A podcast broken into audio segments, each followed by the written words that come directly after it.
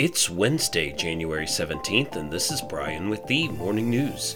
Give us five minutes and we'll give you the headlines you need to know to be in the know. Top U.S. lawmakers unveiled a bipartisan tax agreement that would revive expired tax breaks for businesses and increase the child tax credit for low income families. And they are aiming to push the $78 billion in tax breaks through Congress in the next few weeks.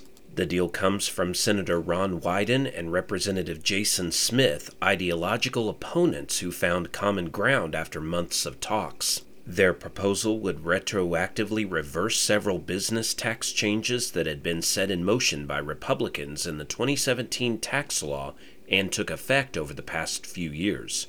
Companies with interest costs, capital expenses, and research spending would all benefit. In other news, the U.S. military was searching for two Navy SEALs lost at sea during an operation that seized Iranian made missile parts bound for Houthi rebels in Yemen as the U.S. launched another series of strikes against the group.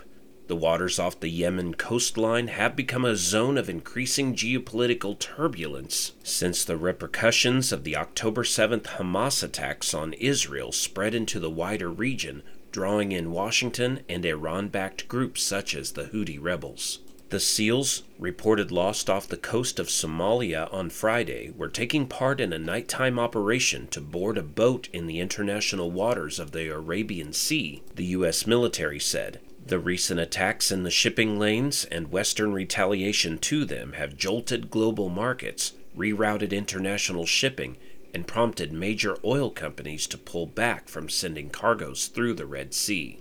Meanwhile, rifts among Israel's war cabinet are spilling into public view, threatening to undermine the country's military strategy in Gaza at a crucial stage in the conflict. The small collection of wartime decision makers, Prime Minister Benjamin Netanyahu, Defense Minister Yoav Gallant, and former head of the Israeli military, Benny Gantz, is diverging publicly on the two biggest dilemmas they face whether Israel should negotiate to end the conflict and free the hostages, and who should govern the Gaza Strip once the war is over. The divisions in Israel's cabinet reflect long standing personal and professional disagreements between the lawmakers who came together after the Hamas attack on October 7th.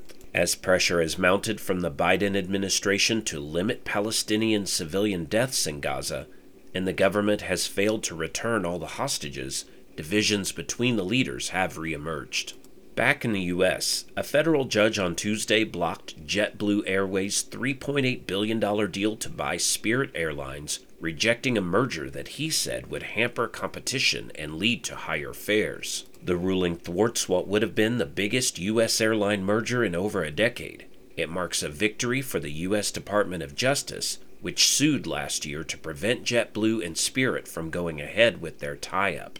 JetBlue, with its seatback screens, free Wi Fi, and snacks, said it would rip rows out of Spirit's notoriously cramped planes to match its own roomier configuration. But U.S. District Judge William Young of the U.S. District Court for the District of Massachusetts said customers would lose out on more than Spirit's bright yellow plane if the deal was allowed to go through. Judge Young argued that the acquisition would remove an ultra low cost carrier that puts pressure on other airlines to keep down fares. The elimination of Spirit would harm cost conscious travelers who rely on Spirit's low fares, he wrote.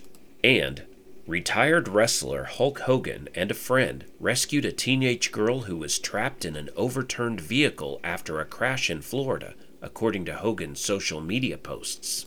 Hogan said on the social media platform X that he used a ballpoint pen to puncture the car's airbag and free the girl after witnessing the accident Sunday night in Tampa. His wife, yoga instructor Sky Daily, took to Facebook to praise the quick action taken by her 70 year old husband and the couple's friend, Jake Rask. Hogan, whose real name is Terry Bollea, is a member of the WWE Hall of Fame and lives in the Tampa Bay area. Now you know, and you're ready to go with the morning news. Share this with a friend and subscribe to us wherever you listen to your favorite podcast.